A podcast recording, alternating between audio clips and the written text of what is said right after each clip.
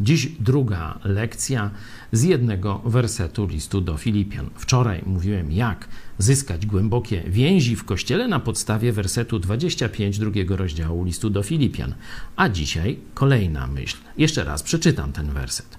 Uznałem jednak za rzecz konieczną posłać do was Epafrodyta, brata, współpracownika i współbojownika mego, a waszego wysłannika i i o tym dzisiaj chcę powiedzieć, i sługę w potrzebie mojej.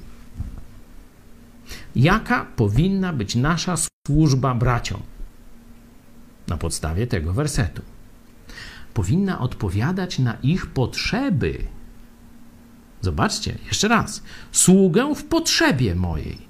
Czyli trzeba najpierw poznać potrzeby. Często ludzie myślą, a ja uszczęśliwię tego i tamtego, bo na przykład mu tam y, wyślę na przykład kwiat doniczkowy albo tam, nie wiem, butelkę wina, czy coś jeszcze. Okazuje się, że on kwiatów nie lubi, bo ma alergię, a wina nie pije, bo tam ślubował abstynencję, czy coś takiego. No mówię takie trochę śmieszne przykłady, ale żebyście pamiętali.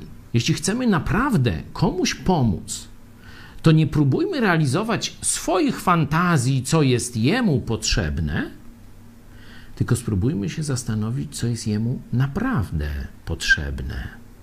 I w tym mu pomóżmy.